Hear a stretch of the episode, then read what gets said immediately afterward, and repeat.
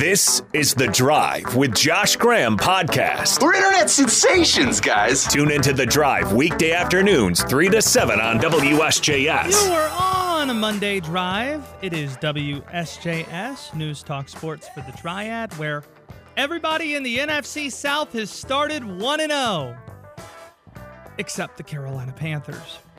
And with this year's team, there will be two stories that come out of every single game. There will be the story about how the team did and the story about how Bryce Young performed.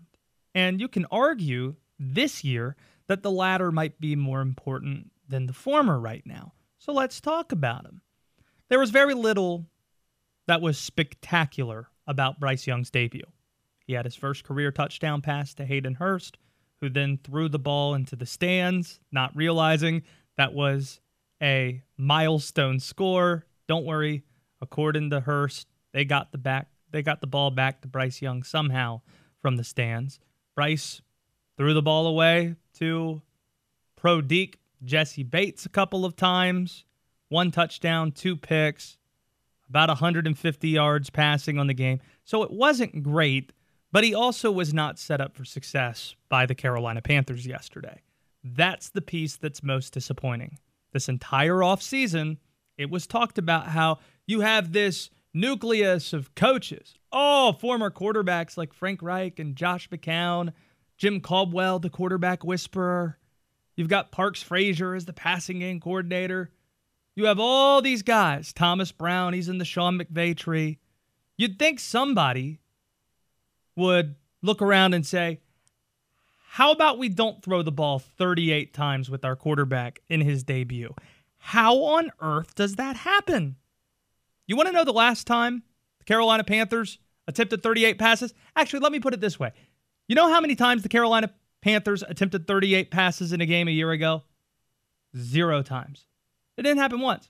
Bryce Young's debut, he throws it 38 times. That is coaching malpractice by Frank Reich. He should know better. This is a quarterback in his debut on the road throwing it 38 times in a game. Frank Reich, speaking about Bryce Young after the game, is confident that Bryce is going to bounce back. I mean, listen, I, am not. Bryce is the last person I'm worried about. You know how he'll handle this. He's got the maturity of someone way beyond his years. He's a team first person.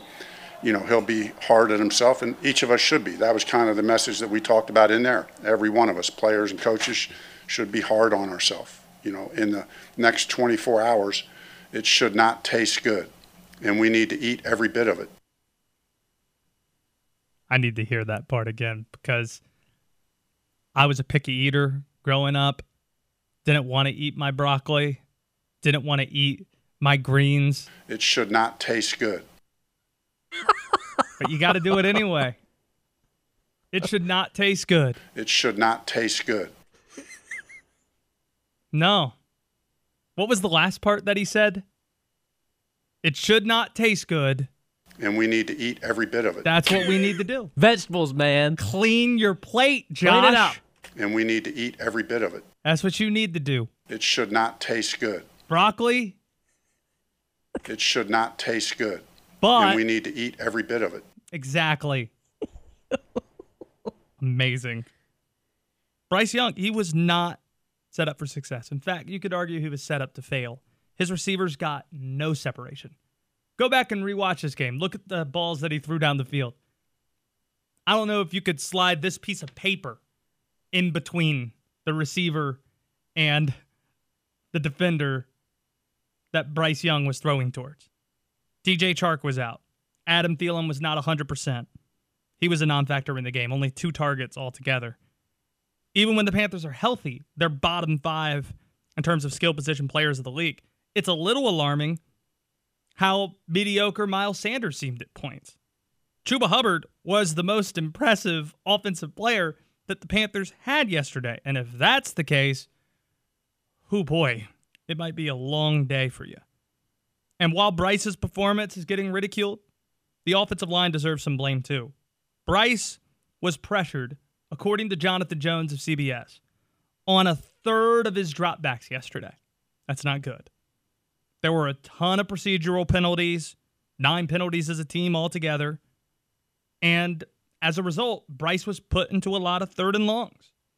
It was a one of those third and longs was the inter, the first interception that he threw to Jessie Bates. Ton of third and longs. In fact, Carolina had 14 third down tries yesterday. 14. Want to take a guess how many of those 14 were shorter than five yards to go? One. One out of 14 of those third down attempts. Meanwhile, nine times Carolina is attempting one that's longer than eight yards. Nine times. That's not a recipe for success. Bryce, he's going to get the brunt of it. He's going to receive most of the blame when things don't go well.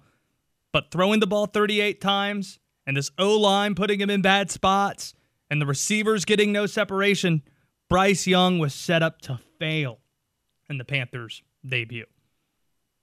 On Twitter at WSJS Radio, that's where you can tweet the show or you can watch the show there. That's where we're streaming video in addition to YouTube and Twitch. Will Dalton, the executive producer of this show, WD was at Wake Vandy over the weekend.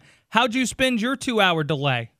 11 a.m. kick, but really we started playing for real at around 105 in the afternoon. Well, luckily, Wake Forest had a good spread, as they typically do. So I had a little bite to eat. They had some uh, I forget what the eggs dish is when it's got like spinach and sausage in there with it. I don't. I'm trying to describe. Also, it was like a breakfast dish. It was a breakfast dish. They had some sausage. Hung out with John Dell a little bit. We talked about the Spectrum stuff with ACC. Now he can't watch games. And uh uh figured out the day. Did they do it? Monday Night Football. If you are a Spectrum subscriber, you can watch Monday Night Football tonight. That got worked out. Let's go today.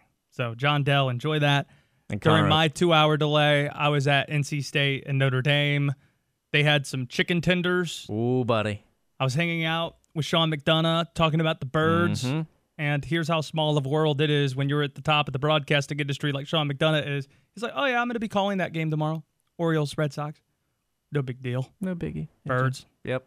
Trying to take care of business. I was also at North Carolina App State. We'll get to that game in just a bit. But first, we have Monday Night Football on WSJS tonight. And it looks like to me, this is going to be the biggest night the New York Jets have had in over a decade. Do you realize that the Jets have not won a primetime game since 2018? That was a win against the Detroit Lions in Sam Darnold's debut as the Jets Oof. quarterback. That's how long it's been since they won a primetime game. They haven't had a winning record in a season since 2015. They haven't been to the playoffs since 2010, more than a dozen years ago. In fact, WD, their last playoff win was the infamous Bart Scott can't wait game when they won in Foxborough back in 2010. Can't wait. That was the last time the Jets won a playoff game. Can't wait. And here's the thing they've got a playoff team this year. The Jets, they're a playoff team. And tonight, they're going to show that in prime time off the wings of hard knocks and the whole deal. It's Aaron Rodgers plus a historically good defense that the Jets have. Can't wait. Meanwhile, Buffalo, they're trending in the wrong direction losing guys. There's some injuries to deal with. Stefon Diggs, that was an awkward situation preseason or pre, yeah, during uh, preseason camp. With all that said, I do think the Jets are going to win tonight. That's the last of my Graham's gambling picks that went three and three over the weekend. We'll see if we can have another winning week. Send me that cash out, fam. With all that said, and I hope that guy's okay, Jaycee Horn. More on that later this hour. With that said, it would be absolutely hilarious if the Bills won. That would be the funniest response or result. If you're trying to root for something, root for the Bills because the Jets fans have been so loud. They've been so obnoxious. They finally get Aaron Rodgers. Hard knocks. Oh my gosh. Jets, they look Jets, like, Jets. oh my gosh, they're so excited. How funny would it be if in prime time Aaron Rodgers is seeing ghosts and throwing picks Can't and they wait. lose to the Bills while Jordan Love is crushing the Chicago oh. Bears and looking awesome, looking like. Aaron Rodgers. Unreal. that would be the most Jet thing ever. If the Jets look terrible on Monday Night Football and lose to the Bills tonight at home, while Jordan Love, Aaron Rodgers replacement, goes into Chicago looking like A Rod. That would be the funniest result. So really, it's a win-win for me. Hey, you want your pick right? Sure, that'd be great. I don't like being wrong. I root to be right. But if I'm wrong, it better be freaking funny. Can't wait. Better be entertaining. And it would be pretty entertaining to see the pans to the crowd when the Jets lose with Aaron Rodgers at quarterback. That would be great. I love Shawn Clark. Uh, I, I, I, he played for Stacy Searels. He played for Coach Moore. I've known him. He's best, best friends with Lonnie Galloway. Uh, and I love watching those kids compete. I love his offense. Coaching's a small fraternity. That's Mack Brown Saturday night after the double overtime win against App State. On the other side of the ledger, the man he was talking about joins us now, Shawn Clark, head mountaineer. Shawn, I've never heard anyone in the business say a negative word about Mack Brown, considering who he is a legit Hall of Famer who has a home on the mountain, who once coached at App State, and what he had to say about your program. What's that relationship like even after you lose a game Saturday? Well, it's a great relationship. You know, I have a lot of respect for Coach, the way he runs his program, and, and he's been at two two great institutions, and, and both places he's won and done it the right way. So, um, and again, he's been very good to me uh, throughout my early head coaching career. I've had questions I'd call, and he'd give me a, a truthful answer. So for that, I'm always indebted to him. Take me behind the scenes, and hopefully it's not too personal. Like, give me an example of like a coaching question you might have to a guy like that. I'm sure we can all relate to like looking up to somebody in the industry and having someone take them seriously.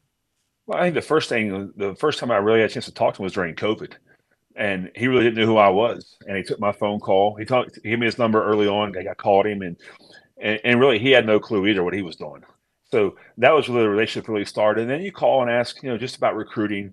Uh, how do you what do you look for? Because again, when you recruit an offensive lineman versus recruiting your, for your whole team, there's a different aspect of things and then make sure you get the right guys. And then even with the analytics stuff right now going on in college football, are you, when you're down 14 on the road, do you go for two to make it a six point game, or do you, you know, kick a field goal and and and hopefully tie it up? But you know, just great questions you ask. The guy that lean on has done it before and, and done it at a high level. You want you want to get that wisdom, and I'm very fortunate to have him in, in my phone to call, and I'm very fortunate to have Coach Moore also here to talk with. I felt this was a cool moment on Saturday, and I hope you don't mind me sharing it with the audience. But 30 minutes before kick, you and I were visiting. You walk up to me, and even though you knew it probably would help the Tar Heels, one of the first things you told me was, Man, I wish Tez Walker would be able to play in this game. I wish he was eligible. How closely were you following that leading up to his hearing last Thursday?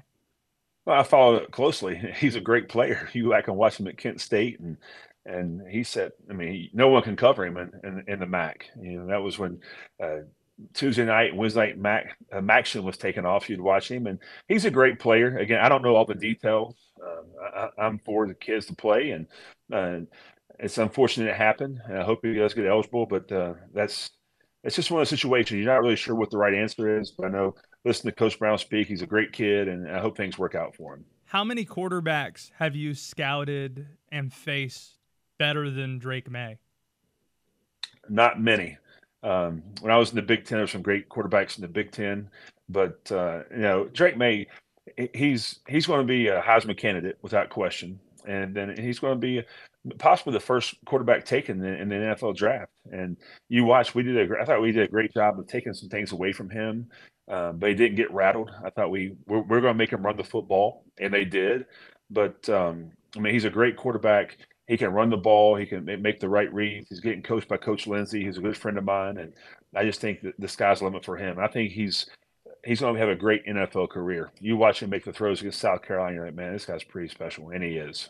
There obviously is some pick your poison element to it with the how diverse his skill set is. I remember hearing you describe what you were trying to take away reminds me of visiting with Wade Phillips and him talking about what he did against Cam Newton in the Super Bowl that nobody was able to do that year. He had no issue having Cam roll out of the pocket while everybody was so worried earlier than that of having him get out of the pocket. When you were trying to figure out a game plan for Drake, now that you know you don't have to face him again this year, like what specifically were you trying to take away? Well, I mean, he can make any throw on the football field. He can throw from hash to sideline, hash to hash. He can th- beat you in the deep balls. But you know, if you watch it, go back and watch that game. There were many times we were dropping eight nine linemen, uh, eight nine in coverage because we knew we had to take something away. And, and to their credit, they saw that and and they ran the football. And um, you got to pick one or the other. Those two backs, those are NFL backs also. So what we were the game plan was keep the ball in front of us, still him be, be us deep over the top, which he did several times. But uh, if if they ran the ball, rally to it, and a first down wasn't going to lose the game for us. But if he threw a few of those bombs, which he can throw, it was going to be a long night for us. Make sure you listen to Mountaineer Talk on WSJS with Adam Witten. You'll hear from Shawn Clark as well uh, later in the week ahead of the East Carolina game. Shawn Clark joining us now on WSJS.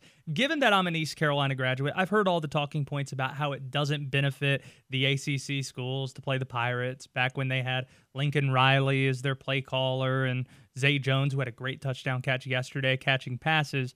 So now that it's being said about the Mountaineers, hmm, it's not really a surprise that I hear those same things being said about you guys. How do you counter the argument that many have made over the last 48 hours that there's no reason for the big boys to play app?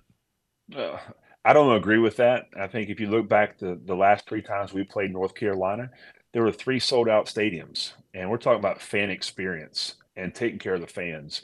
All three of those games came to the last possession. In 19, we blocked the field goal to win the football game. In 21 or 22, it's a shootout in the fourth quarter, and we go for two to tie at the end. And then this this last game, it was a great college football game. And again, we should play these games in state. And these regional games matter. Know, and every time we put the A on, I don't care if it's in football or any other sport, we got to expect to win the game. And we traveled 4,000 fans, roughly 4,000 fans to Chapel Hill who are dressed in black and gold.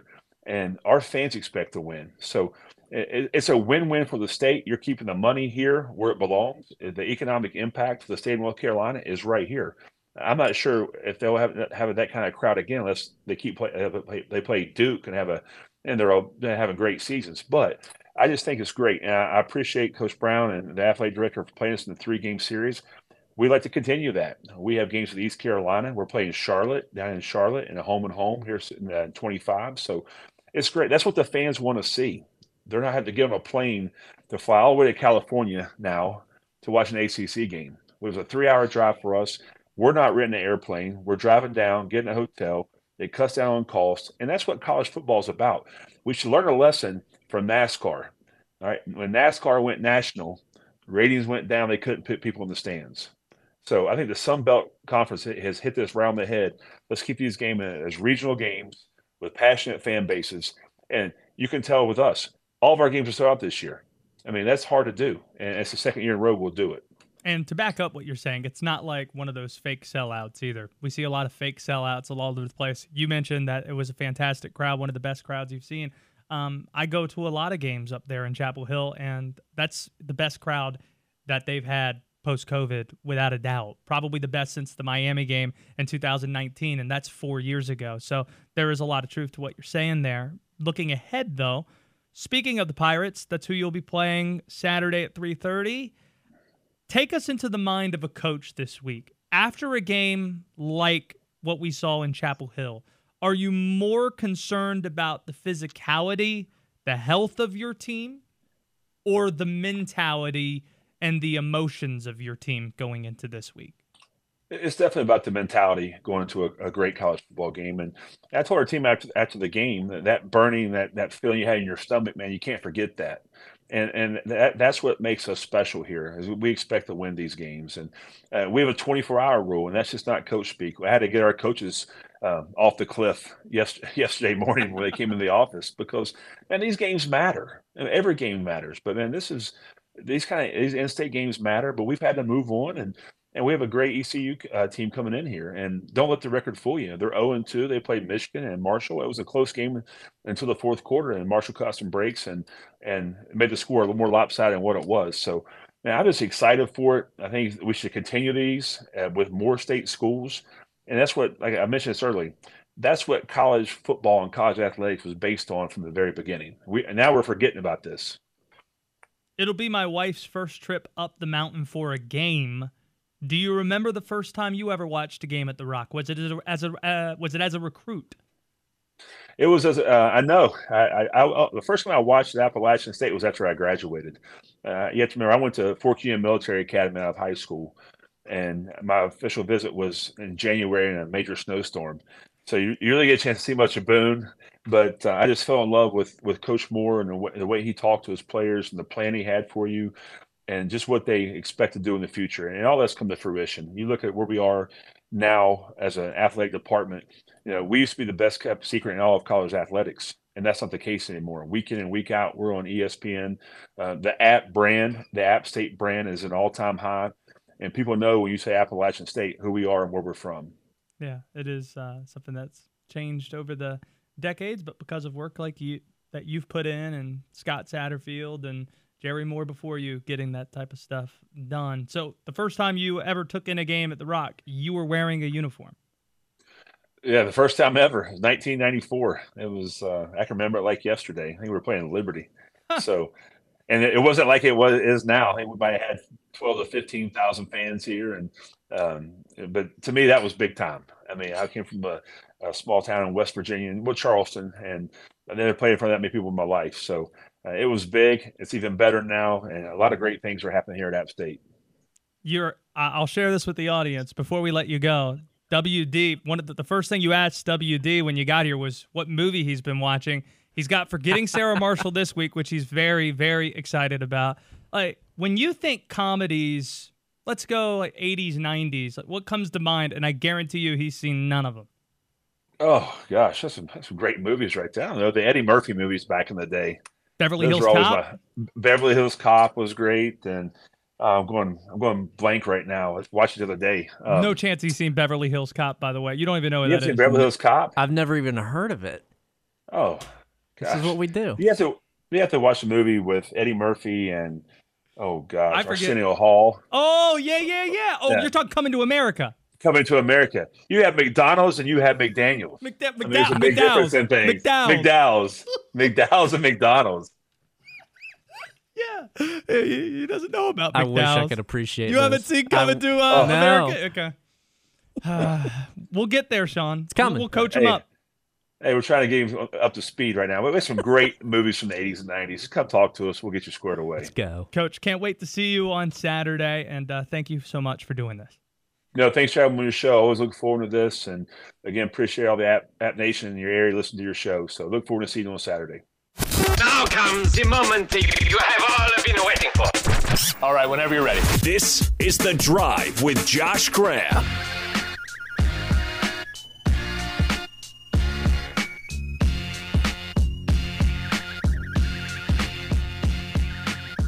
Graham's grades 15 minutes from now.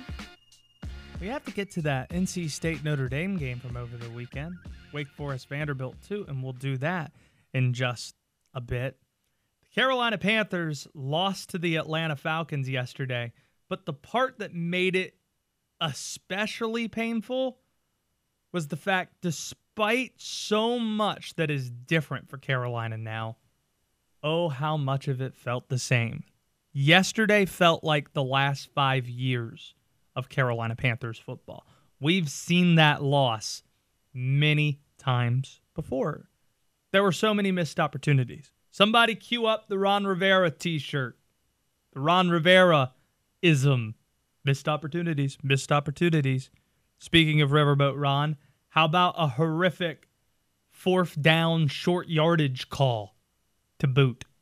Hey, let's give it to Chuba Hubbard up the middle on fourth down after we just got stuffed on third and one. That's a good idea. Let's fire that one up, Frank. Carolina lost to Atlanta when they were missing perhaps their most dynamic player, Cordarrelle Patterson. That, by definition, is a missed opportunity. Then the Carolina Panthers beat themselves.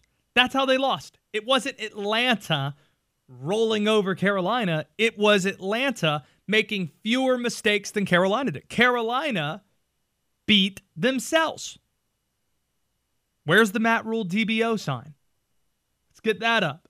Don't beat ourselves. And then Matt Rhule's teams, time and time again, vomit all over themselves. And the guy who gave it away, twice to the former Demon Deacon Jessie Bates Jr. or Jessie Bates II. The guy who did that is the risk averse quarterback that you traded multiple first round picks to take number one overall. That's the guy who's throwing picks. The guy who's supposed to never throw picks. Frank Reich says it's too early to jump to conclusions on those turnovers, though. Yeah, disappointing that we lost. I mean, and there are multiple reasons for that. Um, obviously, we've got to protect the football, you know, uh, but those, I would be careful to say much more than that. I mean, because again, I got to see the film. There's multiple things that go into turnovers. It's not always what it appears on the surface. So I, you got to dig into the tape a little bit more. Watch the tape. if that doesn't remind you of the last five years, I don't know what else will. Got to go watch the tape. That's what we got to do. There really isn't a great positive to take away from this game. Oh, the defense, Josh, played well. They had four sacks. All of them came in the first half. What happened in the second half of the game? They were not getting to Desmond Ridder as much. And if you're also talking about positives on defense, Jaycee Horn, our guy. Send me that cash out, family. Left the game in the first half with a hamstring injury. Still no information on his status when Frank Reich was asked about it this morning. That is a concern given how important he is to the team and the type of injury history that he unfortunately has. The running backs. Oh, Chuba Hubbard played well. Chuba Hubbard wasn't the guy that you signed and paid a ton of money to this offseason. Miles Sanders was. And he was outplayed by Chuba Hubbard and not getting the ball on that key fourth down. And he fumbled it away. What a game for the aforementioned Jessie Bates the second, punching that ball out. Yesterday, whether it be the missed opportunities or beating themselves or Frank Reich saying we need to rewatch the tape and all that stuff, it just all felt super familiar. And the familiarity has been, oh, this is what it's been for the last five years for Panthers football, which just so happens, coincidentally, to coincide with the ownership of David Tepper since David Tepper has taken over this team. Sure, that's just a coincidence, though. On Twitter at WSJS Radio, if you want in, let's get to, or 336 777 1600. Hey, Josh, how about you give out the phone number more? Okay, okay, okay. 336 777 1600. NC State looked like it was going to be a close game. But after Sam Hartman marched him down the field and scored a touchdown right before half, Joe Giglio looked over to me, and this is after a two hour delay and all the stuff that happened that pushed this game around. He said, I think you're good to go to Chapel Hill now. And I listened to him. And on the drive over to Chapel Hill for App State, North Carolina, I heard on the radio another Notre Dame touchdown and another Notre Dame touchdown. And Notre Dame ended up winning it by three scores. And what Notre Dame revealed watching it back was how limited NC State's offense is. You should expect it to look the way that it did last year when Devin Leary went down. In the games that Devin Leary didn't play in, NC State did not exceed 30 points in eight games. That's what you should probably expect. That this offense is not great. They could score enough to win some games. And fortunately, the schedule is pedestrian enough. We'll talk about that in a bit. That you can pile up some wins if you're Dave Doeren, but you're not going to be outscoring teams in a shootout. Wake uh, State's defense is good enough though that they can win games that way. They've scored 24 in each of the first two games. Now, to be clear, this is not a huge criticism or an indictment of Brennan Armstrong, the Virginia transfer. They don't have good receivers. Who's the best NC State receiver? Kashawn Lassane? Porter Rooks? Whatever the answer is, it's not as good as Emeka Emezie was. It's not as good as some of these, as Thayer Thomas was. Not as good as even Jakobi Meyers was. They don't have dudes on the perimeter. And that's a problem. Brennan led the team in rushing yesterday, not Jordan Houston. Not really that impressed with the NC State run game. And they've been losing draft picks up front, namely to the Carolina Panthers. Ike Ekwonu, six overall a couple years back, and Chandler Zavala started at right guard for the Panthers yesterday from last year's state team. What Notre Dame did was reveal how limited the pack were up front. The good news is the schedule, though, allows them to hopefully make some strides before they have another losable game. You tell me how many of these games are losable over the next month. They will host VMI this week. It's probably a it's probably secure. They're at Virginia. Be bad if they lost that one. Brennan Armstrong's not going to lose that. Uh uh No. And Robert Anae, the OC. I don't think so. Louisville comes to Raleigh. State's not losing at home to Louisville. Is it losable? Sure. But State's going to be favored in that game, and State's going to be favored against Marshall at home, too, despite the fact that Marshall took out my ECU Pirates this weekend. The next losable game, like a game that NC State's not going to be favored in, potentially, is NC State at Duke on October 14th. And are we at the point now with Duke football that we're saying, oh, yeah, you can't beat Duke? I don't think so. Duke will probably be favored in the game, but that sounds like a great game. The Pack and the Blue Devils playing each other. But Notre Dame, Sam Hartman, that had to feel good. You finally win in Raleigh, and what's the stat line you put up? Four touchdowns, no picks. Decent. Decent work by Sam Hartman on the first leg of his revenge tour. Now back to the drive with Josh Graham.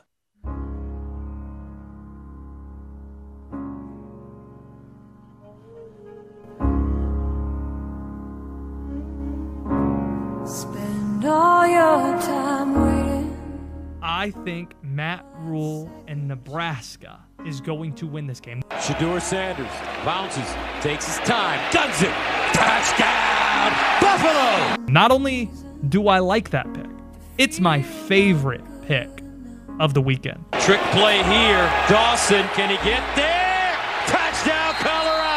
Touchdown, Colorado! You can clip this. If this ends up being a Sarah McLachlan for next week, by all means. Shedeur Sanders looking, steps up, wants a run. Touchdown, Colorado! Let's cut through the crap. Let's cut through the hype. Nebraska is going to win this game. Coach Prime, a second away from winning his second game to start his tenure, 36 to 14, the final. And here the kids come. We're going to need to go back and watch the tape. Where's ah. where's the DBO sign?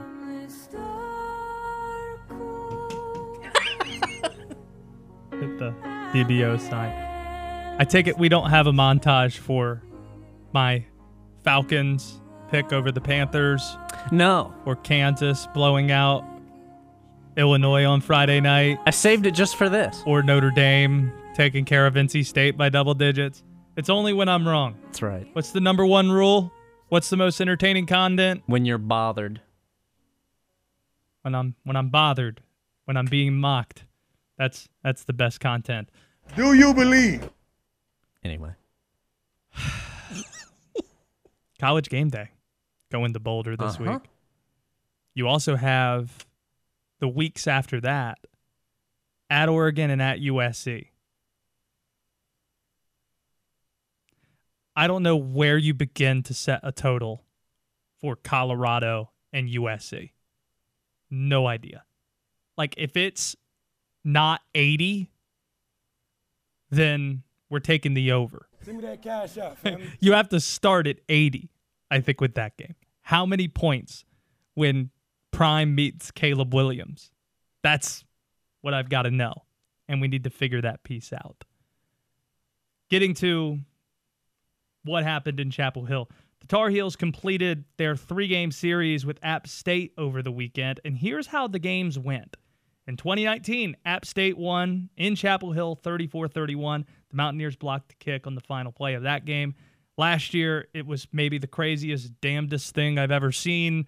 Up on the mountain, North Carolina evened up the series 63 to 61. And then over the weekend, double overtime was required. North Carolina 40 to 34 winners. And predictably, the conversation has centered on should this series be continued? It's already going to be difficult. We'll see if the ACC bumps up from eight to nine games when they add Stanford, Cal, and SMU next year. We'll see what exactly college football looks like over the next five years. If there's a place for North Carolina to play App, they are booked up through 2027 and they have three opponents booked in 2028. So if it were to happen, it won't happen anytime soon. But getting to the um, hypothetical of if you can schedule them, should you schedule them? Many Tar Heel fans are saying today, no, we should not. We've had enough of that. There's no advantage for us, there's no benefit for us. As an East Carolina grad, I've heard many of these arguments before when Lincoln Riley was calling plays and Zay Jones and Justin Hardy were catching a ton of passes and Ruffin McNeill were knocking off teams and dropping 70 on the Tar Heels. I've heard many of these arguments, and they're not good ones. North Carolina absolutely should play App State, and there is value for the Tar Heels. It's not just for App State. For one, it's good for the state of North Carolina. And if it's good for the state of North Carolina, it should be good for the Tar Heels as well. That shows in the stands. That was not one of those fake sellouts like they're going to announce for the Minnesota game this week. Well, we've sold out the Minnesota game. We'll see if those stands are jam packed full. That's the best environment, without a doubt, I've seen post COVID for North Carolina. Legitimately packed inside Kenan Stadium. And this is a state where football's never come first. So, of course, having more noteworthy games that people want is good for the state of North Carolina. Playing app is good for the same reason it's good that North Carolina plays Wake Forest. Let's think about it this way. If Wake Forest were not in the ACC, would you say it's would you say that North Carolina should play Wake Forest? Oh, but Josh, the history between the two. Okay. Since 2015, Wake Forest has played North Carolina four times. Two of those games, it was a non conference game. Since 2019, North Carolina and App have played three times. What, advan- what benefit is there for North Carolina to play Wake Forest? If you're using that logic, is there a team in the state of North Carolina if conferences didn't exist? You would say there's a huge advantage for you to play? If you're going to look at it that way? Oh, you have to play NC State. Now you have to play Duke. You have to play Wake Forest every other year or so now with the way the schedules work. But I'm saying if you didn't, what value would there be to playing those teams? And if you're arguing there is value for North Carolina to play Wake Forest, then how could you argue there's no value in playing App State? You can't. It's good for the players, it's good for the parents, it's good for the fans. And I know I can feel you rolling your eyes at that type of response. Oh, cool. It's great for the fans. That's really the argument you're making, Josh Graham? No.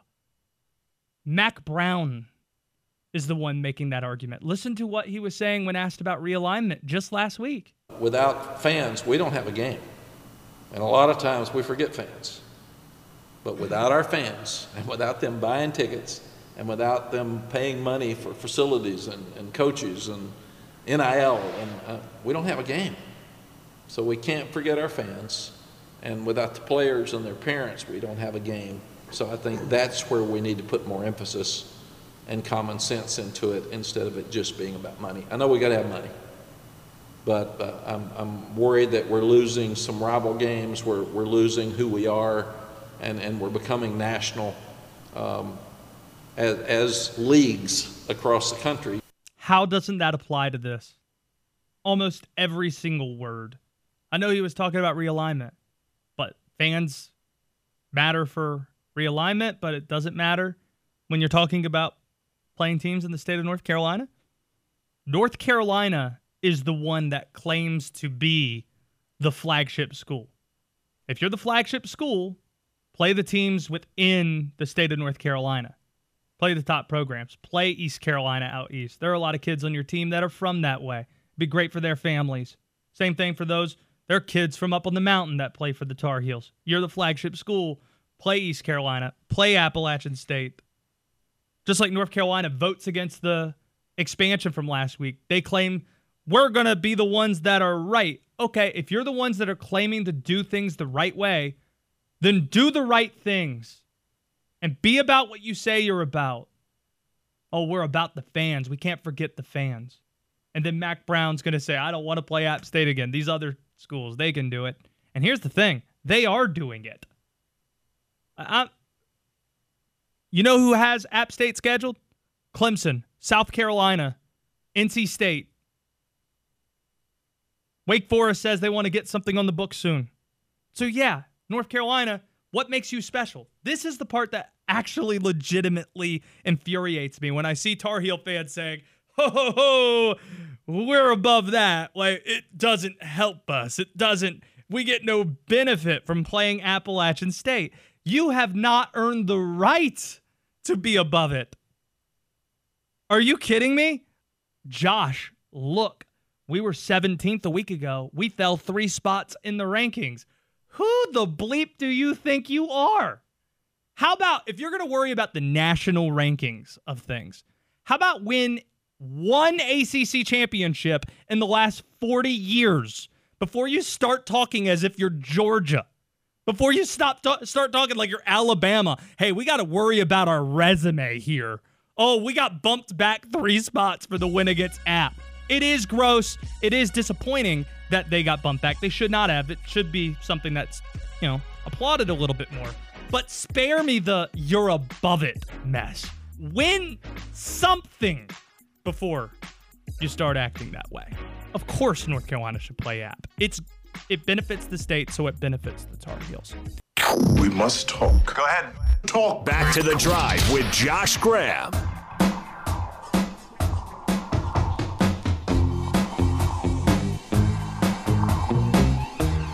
Over the last 24 hours, we've heard all the negative, and there was a lot to pick from. That's what happens when you lose by two touchdowns to the Atlanta Falcons. We've heard the negative stuff from yesterday, but I want to, you know, put a smile on that face. And to do that, we welcome in Darin Gantt, one of the cheeriest people I know. Probably not after what happened Saturday to his App State Mountaineers against North Carolina, but perhaps You- we could get to that in a bit. You have got to get out more, my friend. You have got to get out more. What positives do you extract from yesterday? Uh, it's over. They don't have to go back to Atlanta again this year. That's always fun. Um, no, I mean, I, I think in all seriousness, the defense played really well yesterday. Um, you take away the fact that they didn't fall on a couple of turnovers that were out. And I think they had an opportunity to have a really good game defensively. If you look at the way Brian Burns was getting after people in the first quarter, and then the Falcons just basically abandoned drop back passing for the rest of the day. Everything was either a quick out screen, something like that, or run. And the Falcons want to shorten games all year long. That's their MO. That's what they want to do. So I, I don't think that part of it's any necessarily a surprise, but you know, they were getting after it pretty good on defense, all things considered. I mean, based on the kind of game it turned into, if people are going to try to drop back, the Carolina Panthers can pass rush you and they can make stuff happen. They've got dudes to get that done. We learned that the Atlanta Falcons also have dudes who can rush as well. And Oh, oh. I mean, that Bijan Robinson kid, he's okay at football, isn't he? he he's pretty good. Allgeier pretty good as well. They Yeah. weren't missing the Joker all that much. a second Joker reference in this segment. Wow. Cordarrelle Patterson didn't play in the game, but flipping the side of the ball. Wait, was the first Joker reference a Steve Miller band or Batman movie? Batman movie. Put a Eh, put a smile on it. Wouldn't have been my preference, but I'll I'll hear it. Uh, flipping the side of the ball, though, about a third of Bryce Young's dropbacks were pressures, and he threw the ball 38 times, which no Mhm. Panther quarterback did a year ago. Yeah. And you There was were- a reason for that, by the way. you're missing DJ Chark. Adam Thielen was banged up and only had two Yeah. targets in the game. It didn't really seem like, I mean, putting the obvious aside that he's a rookie playing on the road in his first game, it didn't really seem like he was given the best shot out there. What do you think? No, and, and again, I'm not just trying to. And you you talk about me being positive. I'm not trying to turn this into something that was not. It was a fairly bad loss. They lose by two touchdowns in the opener after an offseason full of hope and promise and all that cool stuff. The thing I'm trying to point out to people today is all that hope and promise stuff still exists. I mean, this was always going to be a bit of a project if you just look at the numbers. Carolina Panthers were 8 and 20 all time in Atlanta. Frank Reich was 0 4 and 1 in openers as head coach of the Colts. Even in his best year when he had Andrew Luck, they started 1 and 5, finished 10 and 6. So between that and number one pick quarterbacks very seldom succeed in their first start. I mean, the last one to win was David Carr in 2002. Uh, Peyton Manning threw three picks in his first game. It's almost like, how'd you think this was going to go? It was sort of set up to be this kind of game, and I and I think all those things you mentioned combined. I, I think to me the big number that jumps off the page is that 3.8 yards per pass attempt. That's that's kind of the indicator of what you're trying to do intent wise offensively. They took a couple deep shots. He overthrew Mingo down the sidelines on what could have been a huge gain, but they just didn't have those explosive plays. And as long as you don't have explosive plays, safeties are going to be able to suck up near the line of scrimmage. They're going to concentrate on your run game. They still ran pretty well if you look at the numbers.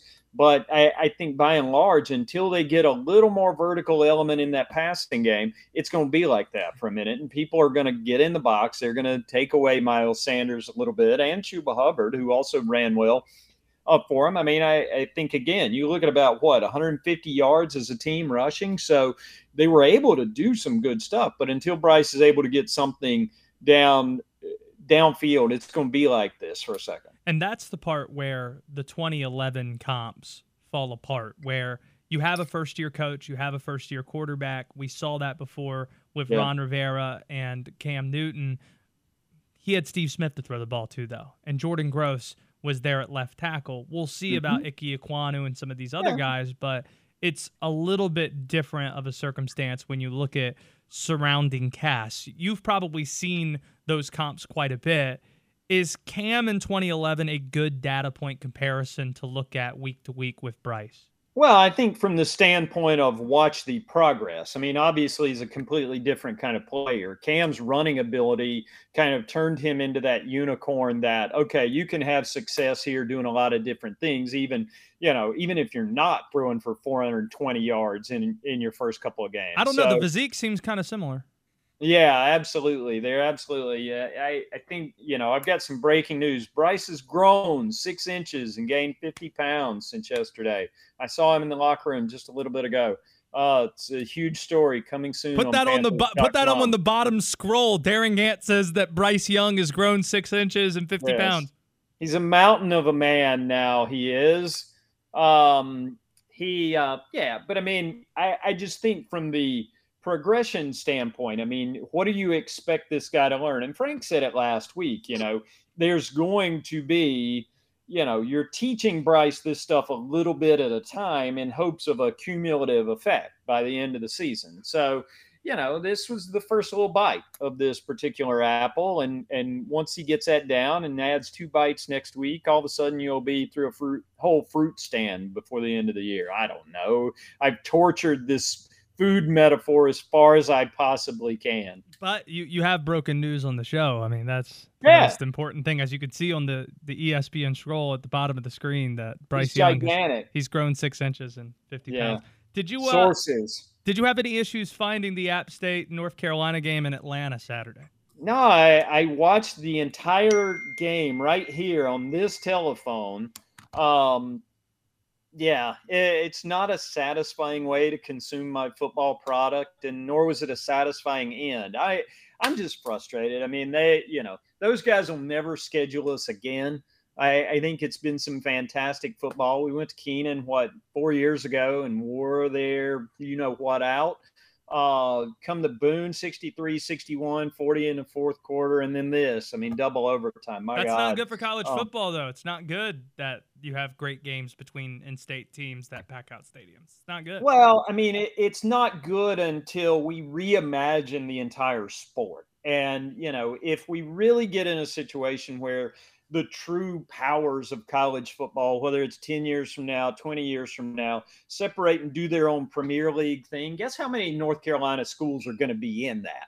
I have an answer for you zero, not any. So then we'll go back to the old school Southern Conference where it's Carolina, Wake, Duke, NC State, Appalachian, you know, the whole nine yards. We'll invite your Pirates. But you you're know. hitting on the point that's most important. It's like if I if someone says, "Hey, it's not good that you play App State," I then ask the question, "Is it good that uh, North Carolina plays Wake Forest? Is it good that they play?" Really, any other state, like, oh man, but this isn't going to help our national ranking. Do you Right. think a win against Wake's going to do that? Do you think Yeah, a win what- against Duke's going to do Boston that? College victory going to do for you? Nothing. I mean, it's just, and I have no idea if Boston College is any good at college football this year or not. They're I not. just don't. Uh, I don't envision Illinois. that they are. That was just a guess on my part. Sorry, Luke Kuechly. Very good guess. Um, But yeah, I mean, it's just I, I think it's cool for everybody around. I like what you know Appalachian's done in the last ten years of hey, take these non-conference games. And eh, when I was in school, we used to play non-conference games at Hawaii and Wyoming and weird places like that. That's good for no one because even if we wanted to go, we're not getting there. We can all drive to Georgia. We can drive to Clemson. We can drive to Chapel Hill. Where you know, I guess Ficklen Field one of these days. But uh, you know, it's I think it's good. It's good action. Shawn Clark, you'll join us later in uh, the show. We'll talk about what happened over the weekend and look ahead to my Pirates facing app this weekend. Um. What is okay? We got to figure out what the bet's going to be.